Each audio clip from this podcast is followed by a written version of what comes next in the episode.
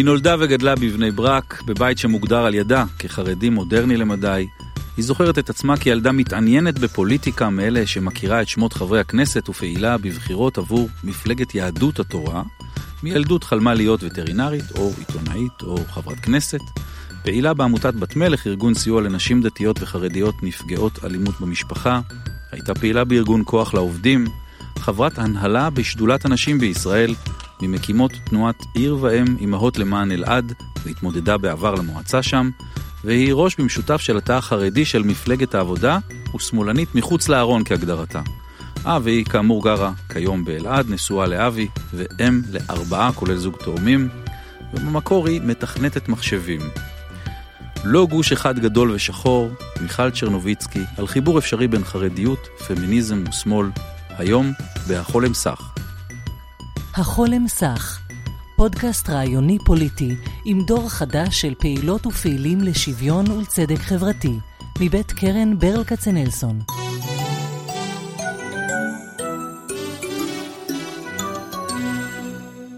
החולם סך, פודקאסט פוליטי, מוצר חדש מבית קרן ברל כצנלסון, ואנחנו מקווים להכיר כאן דור חדש של פעילים, אנשי רוח ואומנות, עיתונאים, אנשי מדיה חברתית, ארגוני עובדים, חברים שמדברים ועושים צדק חברתי, חלקם מוכרים יותר וחלקם פחות, הם שם דבר בדרך כלל כבר במיליה שלהם, אבל אנחנו רוצים להביא אותם אל קדמת הבמה ולהתוודע עליהם בשיחה אינטימית, אקטואלית, אבל לא בקצב העכשווי המיידי. להקשיב לסיפור האישי וכיצד מתחברות התחנות בזמן עם הרעיונות ועם העשייה הייחודית להם. לפודקאסט שלנו קוראים החולם סך בהתאמה מילולית מתוך שירו של שאול צ'רניחובסקי, סך כי סך כי על החלומות. זה אני החולם סך וזו כל מטרתנו לשוחח עם החולמים והמגשימים. ואומנם האותות שלנו אה, ינגנו את השיר הזה, אני מאמין בשמו האמיתי, שהולחן על ידי טוביה שלונסקי, ההמנון האלטרנטיבי ההומניסטי מבוצע אצלנו בגרסה עדכנית שלו, שאיבד המוסיקאי דוד פרץ. את ההסכת עורך ומפיק אביעד הומינר, תחקירנית רויטל מיטקי, הטכנאית היא גיזם עוז דמיר, ואני, צביקה ביקו ארן. והיום אנחנו כאמור עם מיכל צ'רנוביצקי, פעילה חרדית, פמיניסטית לזכויות עובדים, חברת מפלגת העבודה. שלום מיכל. שלום ביקו. אז יש חרדים, רבנים חרדים מה מה שכאילו מחזקים את ידייך בריצה לפוליטיקה מקומית, ארצית, כאלה שיעדיפו שתקדישי זמן לעסקי ציבור ולא בת מלך פנימה כזה הביתה? ישר התחלת עם הרבנים, זה ישר ללכת לארדקור.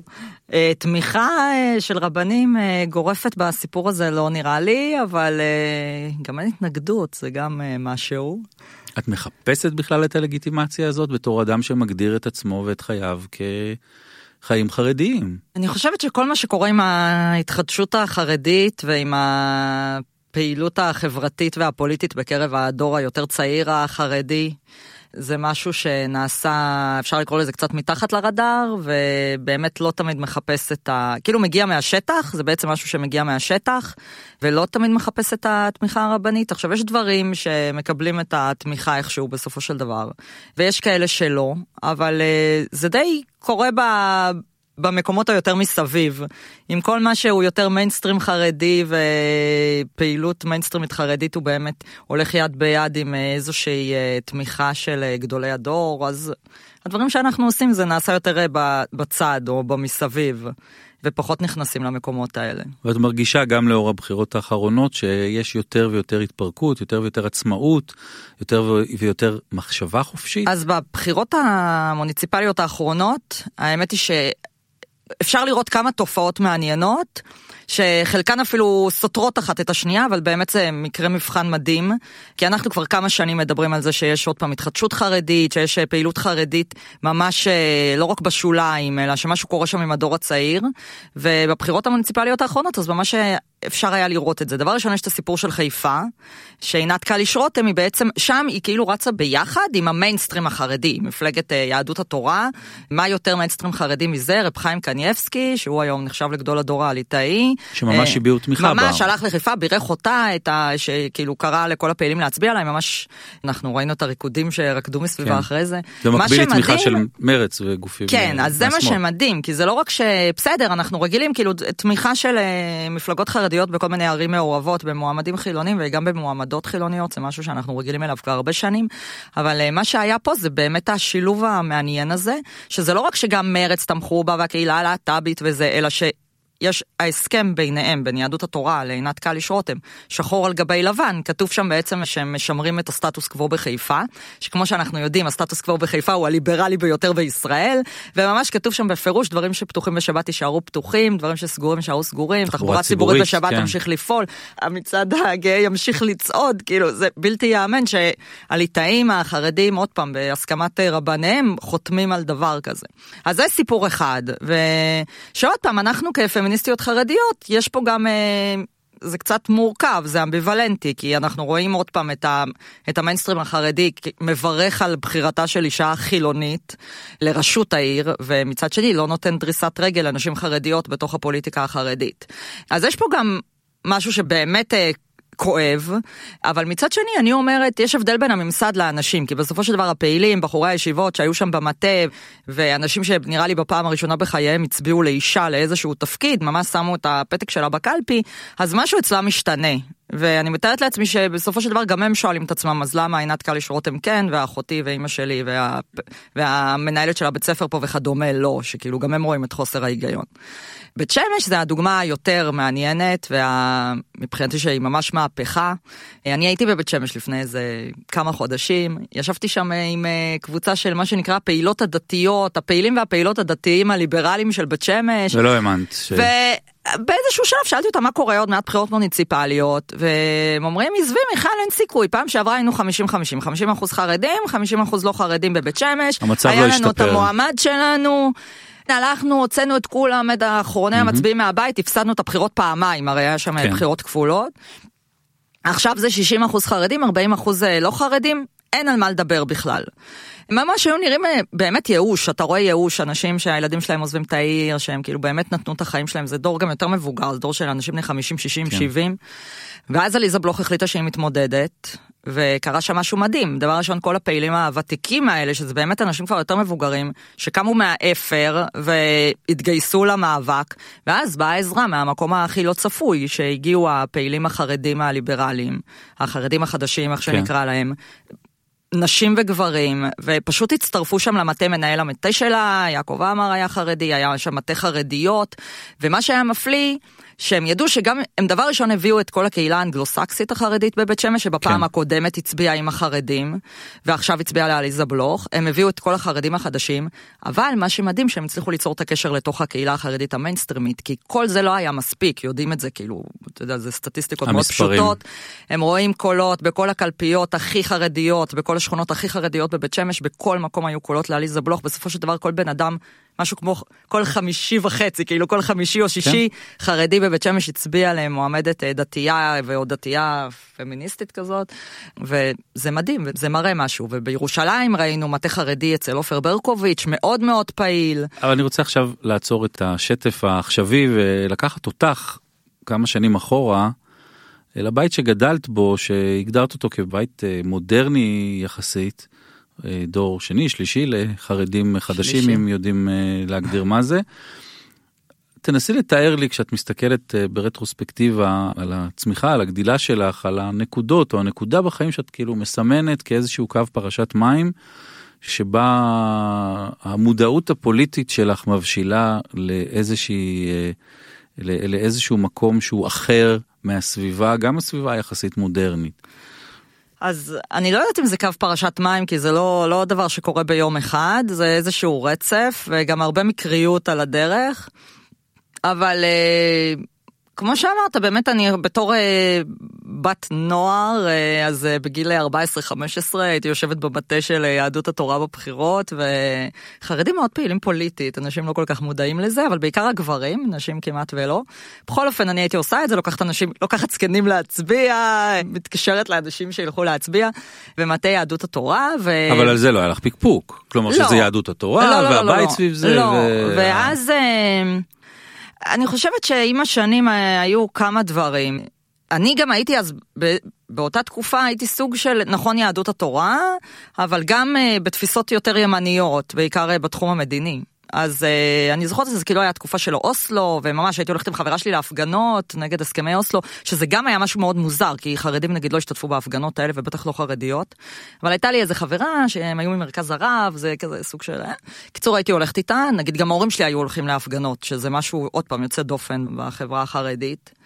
ואז אה, רצח רבין, שטוב, זה הכי קלישאה, אבל אה, די השפיע עליי, די עושה לך כזה מחשבות וקצת מערער דברים.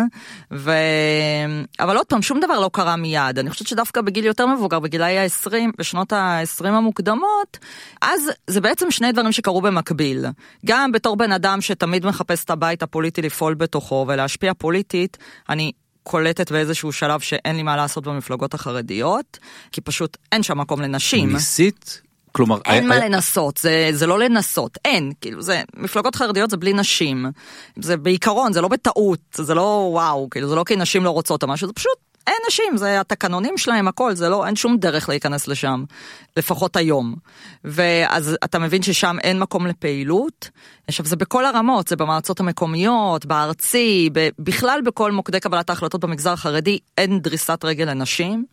אבל גם באיזשהו מקום האידיאולוגיה החרדית המיינסטרימית זה כבר לא בדיוק הדברים שאני חושבת שהם נכונים. אבל אני רוצה להבין את הלך הרוח, הנפש שלך, כי את מספרת שהיית בהפגנות בצד מסוים של המפה כן, הפוליטית, כן, פעילות פוליטית, ואת צומחת למה שהיום את קוראת אה, שמאלנית כבר נכון. וחוץ לארון.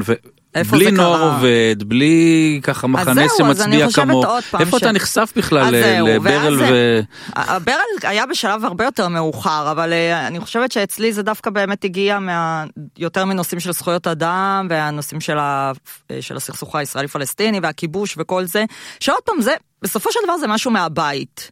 כי אני חושבת שגדלתי בבית חרדי ובקהילה חרדית, אבל בבית מאוד הומניסטי. עוד פעם, זה לא, לא שקראנו שם טקסטים כאלה, זה, אין לי פה איזשהו הסבר, אבל זה משהו שאתה מקבל מההורים שלך ביום-יום, מה, זה מה שאתה רואה בבית. ובאיזשהו שלב, אה, ממש, עוד פעם, זה סוג של התפכחות כזאת, זה לעמוד מול המראה ולהגיד משהו פה לא מסתדר, כאילו פתאום, גם צריך להבין שאנשים ש... עוד פעם, אני גדלתי, גיל ההתבגרות זה בתקופה של אוסלו, התקשורת הזו לא הייתה התקשורת של היום, אז... לדבר על שלום ועל זה, זה היה משהו שכל, שאם שמעת רדיו גלי צה"ל וכל ישראל, אז זה מה ששמעת, לא כמו כן. היום שהתקשורת היא, הייתי אומרת אפילו מאוד ימנית. וזה מה ששמעת אז, אז היה מאיפה לשמוע את הדברים האלה. ו... אבל זה היה אולי איזה עשור אחרי זה, שבסופו של דבר זה לבוא ולעמוד את לא מאמינה בדברים האלה, כאילו מבחינה מוסרית הכיבוש לא מסתדר לי, מבחינה... ואז מה, את מחפשת אה, ואז, מקום, מפלגה, אנשים, כתבים? אז השילוב הזה, שגם כתבים. המפלגות החרדיות הם כבר מקום שבעצם אין מה לפעול בו, ואז אוקיי, אתה מסתכל החוצה, ואז אני אומרת לעצמי, אוקיי, הבית שלך, המקום הפוליטי שלך זה יותר בשמאל, וזה באמת הגיע יותר מהמקומות האלה. אבל זה עוד פעם, זה לקח כמה שנים, השתתפתי בקורס אה, פוליטיקווה של אה, קרן ברל כצנלסון, הייתי במחזור הראשון, שגם הגעתי לשם לחלוטין במקרה. איך? מודעה בפייסבוק, קורס הכשרה פוליטי, אמרתי וואלה נלך, ניצור קשרים. אבל הנה נגעת אולי בנקודה, בשביל זה את צריכה להיות בפייסבוק. נכון. כלומר, אני, אני רוצה, מיד אנחנו ננסה לפרק את מה שקראת לו, אה, וזה איזושהי עשייה מתמדת שלך, אה, לפרק את הגוש האחד הגדול והשחור, תכף ננסה לתת בזה אולי סימנים, כי התחושה שלי שעדיין מתי מעט, כלומר, בסוף את מייצגת איזשהו אה, זרזיף אה, דק, כי... אה, מבחינתי כל החרדים צריכים להיות אה, סוציאליסטים אה, של אה, אני יודע מה אפס כי יהיה בך אביון ואנשים שמטילים לא ספק תלמודי. מין תומכי קרן חדשה של אלה ואלה דברי אלוהים חיים אבל ואנחנו יודעים שבחברה הצייתנית הסמכותנית הזאת זה לא קורה למרות מה שדיברנו קודם על כל מיני מגמות של עצמאות ופריקת עול יש סיכוי שמה שאת מתארת עכשיו יהיה התחלה אני לא מדבר על שמאל חרדי בהכרח אלא בכלל על, על התפרקות פוליטית ברמה שתאפשר עצמאות אה, גדולה יותר ושמה שאת מייצגת לא יהיה בעצם שוליים מאוד אה, אז דקים. דבר ראשון הפוליטיקה אני חושבת היא מגיעה בסוף כאילו ההתפרקות הפוליטית זה אולי הדבר האחרון שיקרה אבל בוא נדבר על מה קורה בשטח אז זה ממש לא שוליים דקים. וזה לא רק מה שאנחנו רואים בשטח, אלא זה כל חוקרי החרדים היום מדברים, מחלקים את החברה החרדית, מה שנקרא לשליש, שליש, שליש. יש את השליש של המיינסטרים, שזה מה שיש לנו בראש על חרדים. אברכים, אם הם ליטאים, עם האישה שהיא מורה בסמינר, ועשרה ילדים, וזה וזה, ואם הם חסידים אז גם, עם כל הבגדים האלה וזה, והולכים, מה שנקרא אלה שהולכים בתלם. ו... זה משהו שתמיד נראה לנו שכל החרדים ככה, כי המיינסטרים הזה, הארדקור החרדי הזה, שבאמת במספרים זה, החרדים הם במיליון נפש, עברנו mm-hmm. את רף המיליון. אז בואו נגיד זה 300-400 אלף איש, אבל הם, המיינסטרים גם מבחינת הייצוג שלהם, כי המפלגות החרדיות מייצגות את מה שקורה שם, משרתות את מה שקורה שם. הח"כים החרדים הם משם, הרבנים החרדים הם משם, הממסד החרדי הוא משם. ומשם לא, משם לא יהיה לך פעילה... אבל יש פה עוד אה, מה, איפה נמצאת שאר החברה החרדית. Mm-hmm. אז יש את השליש, מה שנקרא שקוף, שזה כל מי שטיפה זז מהמיינסטרים, מבחירה או לא מבחירה, מגיע לשליש השקוף. מה זה השליש השקוף? זה החוזרים בתשובה, שיש להם בעיות בקבלה למוסדות כן. וזה. זה ה... ו... ולפעמים בעיות בקבלת עבודה בתוך המגזר וזה. זה מספיק נגיד משפחה שהייתה הכי במעמד טוב בחברה והכל, התגרשו. בום, עפו ישר לשליש השקוף. המשפחות שהן יותר בעוני. ושם הצד הפוליטי הוא... זה לא משנה, הם עדיין מבחינה פוליטית הם החבר'ה שכן, הם בתוך הפוליטיקה הרגילה כן. וזה. עכשיו יש מה שנקרא את השליש החדש, הישראלי יותר הזה, של מה מדובר? זה כל אלה שיצאו להשכלה, לתעסוקה, שאנחנו מכירים את כל מהפכת ההשכלה במגזר החרדי ב-20 שנה האחרונות, ושיצאו להשכלה, לתעסוקה, חלק מתגייסים לצבא לכל המסלולי אה, חרדים, יותר ישראלים, יותר, הם באיזשהו מקום מתנתקים קצת מהקהילה מבחינת התלות שלהם בקהילה. Mm-hmm. כי הם לא עובדים בתוך הקהילה, הם כלכלית במצב יותר טוב, מספר הילדים יורד, הם באיזשהו מקום מאבדים את התלות בקהילה, זה מאפשר להם גם ישר את ה... איכשהו קצת לחשוב מחוץ לקופסה, או להגיד בקול את מה שאחרים חושבים בשקט. עכשיו זה גם, זה גם נגיד כל מה שאנחנו רואים הפעילים החברתיים שפעילים בכל הנושאים של זכויות עובדים, של פמיניזם, של זכויות נשים, של אה, עזרה לנשים גרושות חרדיות, אה, מאבק בפגיעות מיניות, כל זה, כל הפעילים האלה צומחים מהשליש הזה. אז עוד פעם, זה נראה לנו כמו קצת אנשים, אבל לא, זה, זה מאות אלפי אנשים. ואיך האנשים האלה כלומר, והם קצת לא... מחפשים את עצמם פוליטית, ואז חלקם נכון עדיין מצביעים אבל, למפלגות החרדיות. אבל את אומרת שהצד הפוליטי אולי יהיה הסוף של המהפכה, וה... והאורח חיים היום... תכלס מתחיל לקרוא כבר עכשיו, אנחנו רואים עוד פעם בבחירות המוניציפליות בבני ברק, כן. פעם ראשונה אחרי 30 שנה, הכניסו שני נציגים שהם כן. לא יהדות התורה וש"ס אחרי 30 שנה. ואני חושב שחלק מספרים פה את הסיפור של הסלולרי והאינטרנט כמשהו שמבטא את זה. משפיע. אבל, אבל אני שואל איך אתה בכל זאת, כמישהו שהפלורליזם שלו לגמרי חרד גם לזהות הקיימת של כן. אנשים בזהות שלהם, כלומר חרדים, איך אתה בכל זאת שומר על הזהות שלך? כי אני, גם עבורי כמישהו שיוצא לו לא מעט גם אה, לפגוש אנשים חרדים, אה, מבחינתי לשבת ולראיין אישה חרדית ששומרת אני מניח בהרבה דברים על הצביון אה, של אורח חיים חרדי, איך את ואותם שליש שאת מתארת אולי, שומרים אם בכלל יש פה ניסיון אז, כזה. לא, אז זה בדיוק העניין, אני חושבת שהרי אני, כמו שאמרתי לך קודם, כאילו, אני מגדירה את עצמי דור שלישי לחרדיות חדשה, כי תמיד היו אנשים כמונו בחרדיות. בחרדיות. היה פעם mm-hmm. את פועלי אגודת ישראל, שמשם כן. הסבא שלי, האבא שלי הגיע. הם תמיד היו יותר ישראלים, בוא נקרא לזה ככה, כי בסופו של דבר זה, זה עד כמה אתה בגטו או לא בגטו, זה בעצם הסיפור, כן? זה לא... כי עובדים בכל מיני מקומות, וזה זה באמת עד כמה אתה בתוך הגטו החרדי, או עד כמה אתה חרדי שחי בתוך החברה הישראלית, ומרגיש ישראלי לכל דבר. ותמיד היו את החרדים האלה. אני חושבת שמה, שהתחושה... ואנשים כמונו שגדלו ככה, אין פה שום שאלה, היינו חרדים, נשארנו חרדים, הילדים שלנו כנראה, או שכן או שלא, אבל יש פה משהו מאוד טבעי, הערבוב הזה זה משהו שטבעי לנו וככה גדלנו. אבל יש... אבל כשאת חושבת על הילדים אבל, נכון. שלך, וזה מה שמעסיק לא, גם אבל... אותי, על הילדים שלי בסוף כן. מבחינת הזהות. אז הילדים שלי, עוד פעם, זה אותו סיפור, הם לומדים במוסד חרדי, אבל שלומדים בו לימודי חול, שהוא מוסד חרדי יותר פתוח, הם קוראים ספרות כללית בבית, הם, אה, יש לנו הרבה מכרים שהם לא חרדים, הם מכירים אותם, יש פה איזשהו משהו שעוד פעם, זה, אנחנו ממשיכים את הדור הרביעי של ה... החרדיות היותר ליברלית. אבל תחשוב על, על נגיד חברים שלי, אה, חברות, שהם מגיעים ממשפחות שהם מאוד מאוד חרדים מיינסטרים. שמה שנקרא ממשפחות אה, ברוכות ילדים, שבאמת גדלו במקומות יותר סגורים, שלמדו בבית יעקב יותר סגור, בישיבות יותר סגורות, שלא היה בבית ספרות חיצונית, רק ספרות חרדית, שרק עיתונים חרדים בבית, שרדיו, רק רדיו חרדי בבית, או בכלל לא. ומתוך המקום הזה אתה פתאום אה, או יוצא לאקדמיה כי אתה צריך לפרנס את המשפחה שלך, או שפתאום אתה נחשף לאינטרנט, פתאום אתה כאילו נחשף לעולם. אז התחושה שלהם היא הרבה פעמים סוג של, אה, לפעמים יש שם איזושהי, אתה מתחיל לשאול את עצמך כל מיני שאלות של זהות, אז אני כן חרדי, אני לא חרדי. אני חושבת שמה שיפה פה, שהחבר'ה כמוני, כאילו החבר'ה כמונו, שאנחנו כבר נושאים על גבינו, כמו שאמרתי, כמה עשורים של התנהלות, שמצד אחד גם לחיות בחברה החרדית, אבל גם זה נראה לנו טבעי לגמרי לשלב את זה עם חיים כלל, רגילים, אז אנחנו נותנים להם איזשהו מקום של סוג של דוגמה בעצם שהנה אפשר לעשות את זה, ושזה גם גורם לרב, לרבים מהם אולי בסופו של דבר להישאר ולראות שיש אופציה כזאת. זה מעלה... בסופו של דבר הם מצטרפים למוסדות חינוך שאנחנו הקמנו כבר לפני כמה עשורים. אתה מבין אותי? מבין, אבל איזה עדיין שהוא... אני, אני מכבד, ואולי אני, אני חושף איזה סלע מחלוקת אה, פמיניסטי, למרות שאני רואה בעצמי פמיניסט מושבע, בשונה מאשתי. תמיד אני... גברים חושבים שהם פמיניסטים והנשים שלהם אומרות להם לא, קרובים אבל לא ממש. אז מצאתי את העמדה שלך, של שדולת הנשים בעצם, בנושא של הפרדה, נכון. כ- כעמדה מאוד בעייתית שאולי לראשונה במקרה הזה מפגישה בהתנגשות חזיתית בין העמדות הפרטיקולריות חרדיות נכון. שלך לבין השאלות נכון. הפמיניסטיות. אני רק אה, אספר שבעצם אה, קורס אה, צוערים שמכניס לשירות המדינה קהלים שונים, יש קורס כזה והפרידו ועשו קורס לגברים, כשההבטחה הייתה שמיד אחריו ייפתח קורס לנשים, המטרה הייתה לעבור הכשרה.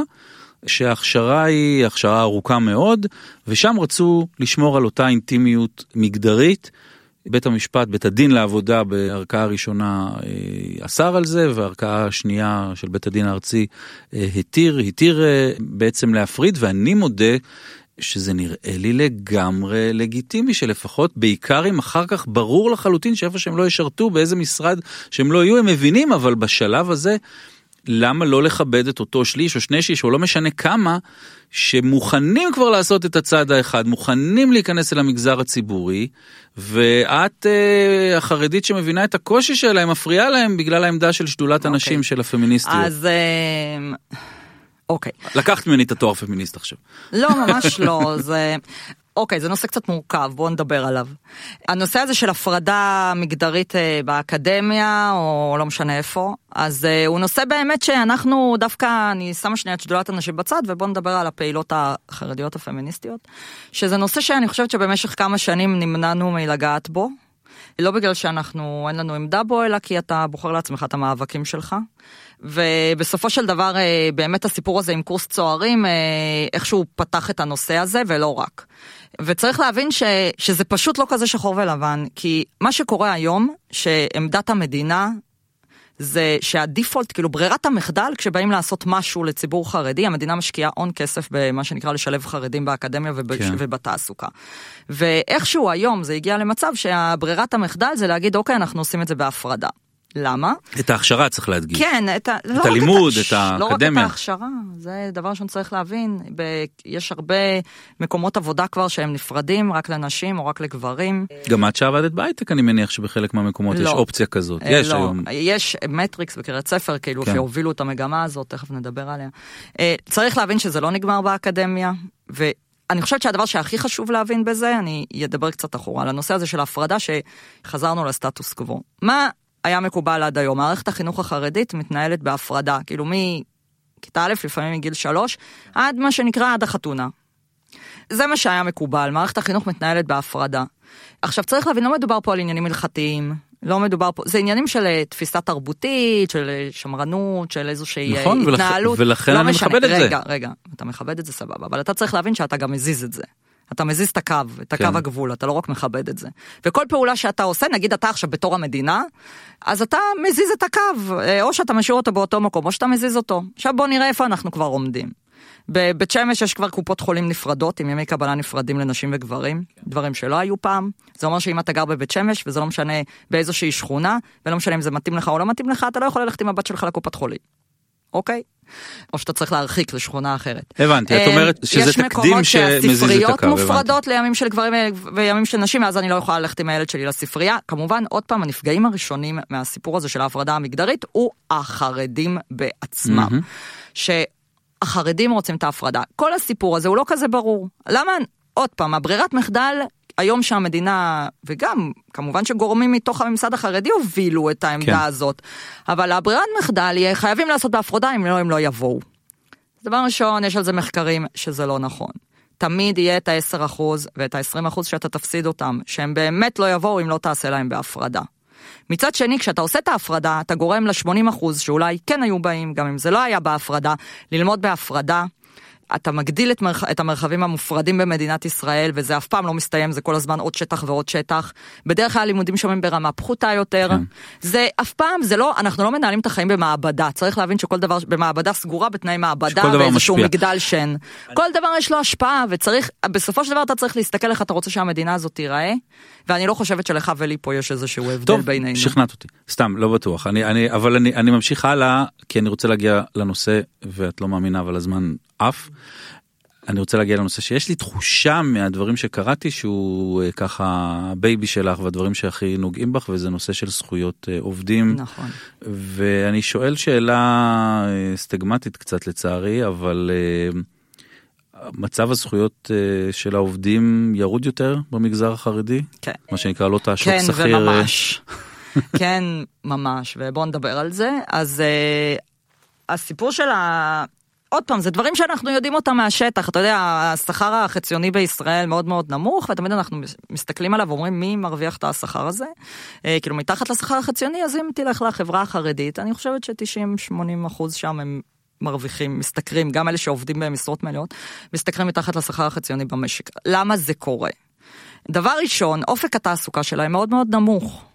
רק אני עוד יקדים, בשדולת הנשים פתחנו השנה, לפני שנה, את הקו החם אה, לייעוץ משפטי לנשים חרדיות, יש להם קו חם שפעיל כבר 30 שנה, הרחבנו אותו בעצם לנשים חרדיות, עם איזשהו פרסום לתוך הארדקור החרדי, במקומות שהפרסום מגיע אליהם, באמצעי תקשורת שמגיעים אליהם, אה, שיתוף פעולה מדהים דרך אגב, שדולת הנשים, סדין אדום במגזר החרדי, עושים פרויקט לציבור החרדי, הפרויקט הכי מוצלח שעשיתי בחיים, משהו לא ברור, ו-900 פניות, מעל 900 פניות תוך שנה, העורכות דין שיושבות בקו בהלם, הן אומרות, מה זה? כאילו, הן שומעות כמה הן משתכרות, בשביל מה הן יוצאות לעבודה, בשביל 3,000, 4,000 שקל. פניות, אישה מתקשרת, אומרת, אני כבר שמונה חודשים לא מקבלת משכורת, היא מתקשרת להתייעץ אם כדאי לה להישאר בעבודה הזאת או לא. למה זה מגיע מוכ- למצב אבל הזה? זהו, בוא נדבר על זה תנסי רגע. להסביר לי את זה. אני, אני מודה אני שאולי אני באיזה עמדה תמימה. אז בוא אני אסביר, אני אדבר על הנשים, אוקיי? שם זה יותר מאובחן, אבל תכלס אצל הגברים המצב לא הרבה יותר טוב. אבל בוא נדבר שנייה על הנשים החרדיות. דבר ראשון, אופק התעסוקה שלהם מאוד מאוד נמוך, למה? אני, דיברנו פה הרבה על נשים וחרדיות וגברים שהולכים לאקדמיה ואיזה יופי ומדהים, עדיין נשים חרדיות על ידי הממסד החרדי, הרבנים והממסד, מוסללות ללימודי חינוך והוראה בלבד, וללא תואר ראשון בתוך הסמינרים. זה אומר 90% מהנערות החרדיות מסיימות תיכון, מסיימות תיכון ברמה של שלוש יחידות גג, ורובן ללא בגרויות, אבל זה הרמה, כי זה מה שאפשר ללמוד שם. אין מגמות, אין שום דבר. וממשיכות ל... בעצם ללימודי חינוך, אתה מבין לבד שלא צריך כל כך הרבה מורות ולא צריך כל כך הרבה גננות, וגם אם יש שם איזה שהם לימודי תעודה זה ברמה מאוד נמוכה, זה מנהלות חשבונות, מזכירות רפואיות, זה האופק התעסוקתי שלהם, מוכרות בחנויות, קופאיות בסופר. אבל בכלל ברור לי חוסר הסימטריה בתעסוקה כזאת מול מעסיקים, אבל ת, תלכי איתי שנייה לצד של המעסיקים, של בוא, אנשים אז שהם... דבר אה, ראשון, מה, לא, כי זה צריך להבין מה האופציה של בחורה. צריך להבין מה האופציה. עכשיו, 40% מהנשים החרדיות היום עדיין מועסקות בתחום החינוך. כן. שום היגיון. בוא נתחיל מזה, אתה מבין מלא משרות חלקיות. מה קורה? זה, הן מועסקות גם בתוך מערכת החינוך החרדית. מערכת החינוך החרדית, אנחנו רגילים לחשוב שהחברה החרדית היא, היא אולי יותר קרובה לשמאל, היא סוציאליסטית בעמדות שלה, היא מאמינה בצדק חברתי, ב... שיש בזה הרבה אמת. מצד שני זו החברה הכי מופרטת בישראל, המגזר הכי מופרט בישראל.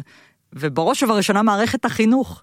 כל הגנים ובתי הספר היסודיים והתיכונים והישיבות, הכל בידיים פרטיות. אין חינוך ממלכתי, יש על קצה המזלג. אבל שם לא מקפידים, עזבי לא. שנייה את החוק, אני מדבר לא. על היחס, לא, על לא, ה... לא, על ה- פשוט לא. הפרת זכויות חמורה.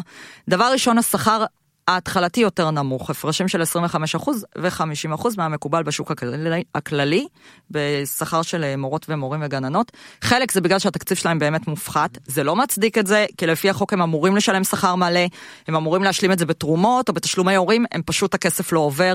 חלק פשוט בגלל הפרה, משחקים עם התלושים, והפרות כמו פיטורים כל שנה למנוע ותק. פשוט באמת, זה עושק, אין שום מילה אחרת להגדיר את זה, הכל בידיעה ובפיקוח של משרד החינוך שהם מעלים, ממש פרצה קוראת לגנב. מיליארדים של כסף שעוברים לשם ואף אחד לא יודע מה קורה איתם. אנחנו מכירים את הבעיות האלה, זה בדיוק אותן בעיות שאנחנו מכירים במערכת הרווחה שהופרטה ושהכסף מגיע מהמדינה, אבל עובר אלף ידיים באמצע. לא עובד הסיפור הזה של הרגולציה, פשוט לא עובד. אם המדינה רוצה לשלם על משהו, שתנהל אותו. פשוט אותם סיפורים, זה סיפורים של עובדי קבלן. בסופו של דבר, מדובר על עשרות אלפי עובדי הוראה שהם עובדי קבלן, ומצבם נראה כמו של עובדי קבלן. והיום יש עיסוק בזה גם בתוך החברה החרדית, כן, הסתדרות, אז, אה, כוח נכון, לעובדים. אז ו... אה, בשנים האחרונות, אבל עוד פעם אני רוצה להגיד גם מילה על העובדת, כי איזה יופי, אז יש קו חם, מסבירים לה, את יכולה ללכת כן. לבית משפט. אבל מה קורה עם העובדת הזאת? נגיד גרה בקריית ספר, מודיעין עילית. מודיעין עילית זה כן. סוג של גטו. היא גם לא תצדר נגד המעסיק שהוא בסוף... נכון, אה, אבל עוד לפני זה, יש שם תחבורה ציבורית מאוד טובה, נגיד לבני ברק וירושלים, אבל למודיעין אין תחבורה ציבורית, ולתל אביב אין תחבורה ציבורית, זה משאיר אותה לעבוד רק בתוך המגזר החרדי. עכשיו, היא נגיד מלמדת באיזשהו גן. ברגע שהיא מתלוננת מול המעסיק שלה, אפילו היא כבר פוטרה משם, נגיד והיא מתלוננת, זה שורף אותה, כל המערכת חינוך הזאת היא מאוד סגורה, סגורה, זה סוג של קרטל. זה שורף אותה, היא לא יכולה לקבל יותר עבודה במערכת החינוך, זה עוד מילא, זה עושה לה בעיות לילדים. הליך הרישום והקבלה לבתי הספר החרדיים, אותו דבר, הוא לא בידי המדינה, הוא לא בידי משרד החינוך ולא בידי העיריות. סימנו אותה. הבית ספר מסומנת, אז גם יש לה בעיות עם החינוך של הילדים, יש לה בעיות עם ה... למצוא עבודה, יכול להיות שלבעלה יש בעיות עם המקום עבודה שלו או עם הכולל שלו. קיצור, אז איך היא תתלונן? והיא לא יכולה לצאת לעבוד במקום אחר, כי אין לה תחבורה ציבורית נורמלית או אין לה הכשרה נורמלית. אני עוצר אותך פה כי זה באמת לא יאמן, הזמן עף, יש לי עוד שתי שאלות קצרצרות. רק מילה, אז באמת בשנים האחרונות, עם ה... יש כן, את האגף החרדי ה... בהסתדרות שעושה שזה, עבודה זה חדש מדהימה. בעצם? כלומר זה, זה, כן, זה, דברים שגילו. כן, זה משהו שהוא קיים כן. כמה שנים, משהו כמו 4-5 שנים. ויש את האגף החרדי בהסתדרות, יש שם אישה מקסימה בשם אודליה מעודה, בני ברקית, עושה עבודה מדהימה, אבל מאוד מאוד קשה, זה לא פשוט בכלל, זה נגד כל ה... וגם אה, בכוח לעובדים הם עושים עבודה עם אה, נשים חרדיות אז, וגברים חרדים. אז הנה שאלה שהתחייבתי לא לשאול רק נשים, נשבע. את נשמעת כמו פצצת אה, שליחות ואזרחות אה, טובה אה, ופעילה, אז איך מאזנים בית, תעסוקה ושליחות ציבורית? ארבעה ילדים, צריך להגיד, תאומים אה, בראשם. כן. בחיי, אני שואל את זה כי אני צריך כמה עצות. אני תמיד אומרת, תמיד שואלים את השאלות האלה אותנו, לא שואלים... לא, לא, נשבע, אני שואל את כולם. לא, לא, לא דיברתי על נשים עכשיו. אה. נשים כמונו לא שואלים את השאלות האלה, את הבני זוג, את הבעל ואישה שיש להם גם אה, שלושה ארבעה ילדים, שגרים בפריפריה, שעובדים בשלוש עבודות בשכר מינימום כדי לפרנס את המשפחה שלהם, וגם הם לא נמצאים בבית.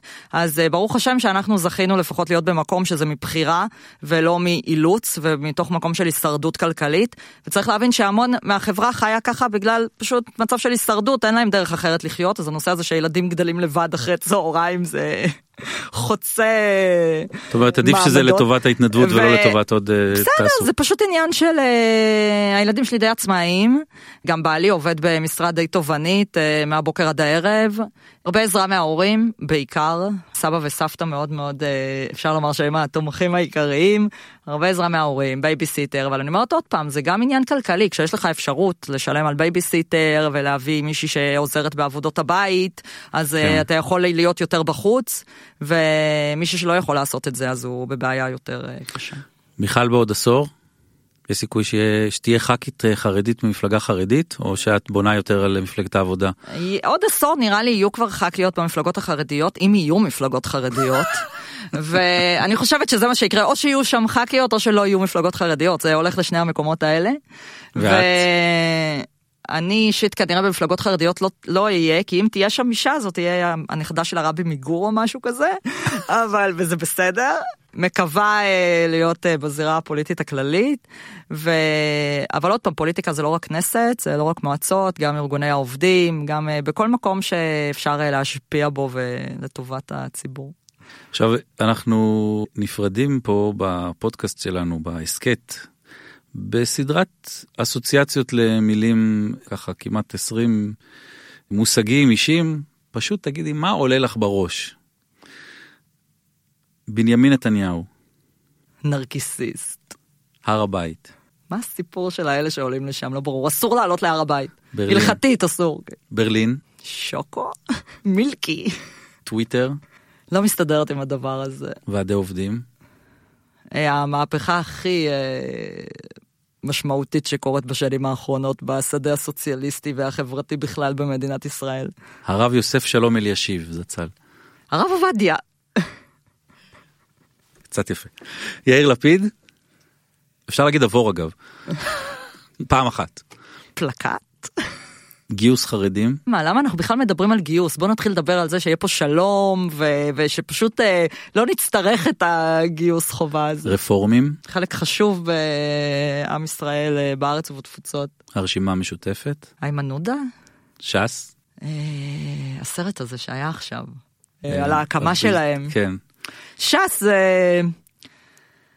עצוב ושמח ביחד, כמו שאומרים. ההסתדרות, כמו שאמרתי קודם, אה, מדהים מה שקורה עם ההסתדרות בשנים האחרונות, להפוך מלהיות איזשהו אה, מילה שהיא אה, רק מסמלת איזשהו רוע, ל... מחמוד באמת עבאס. לא עושים שינוי חברתי. אבו מאזן, שותף. משה גפ- פרטנר, פרטנר. משה גפני, נראה לי הגיע הזמן שיפנה את אה, מקומו. הוא עשה הרבה ומה שנקרא, הוא וכל אה, שכבת הפוליטיקאים המבוגרים תנו לדור הצעיר. הארץ, לא קורית. BDS, הרבה פחות משמעותיים ממה שעושים מהם.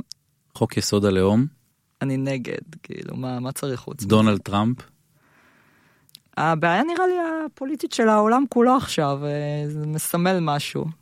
מיכל צ'רנוביצקי, היה לי לעונג באמת, למדתי, החכמתי ובעיקר אה, הכרתי אה, אישיות.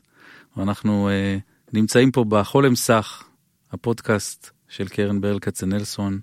לא גוש אחד גדול ושחור, הפרק עם מיכל צ'רנוביצקי על חיבור אפשרי בין חרדיות, פמיניזם ושמאל. תודה רבה לך. תודה לך. על החלומות זו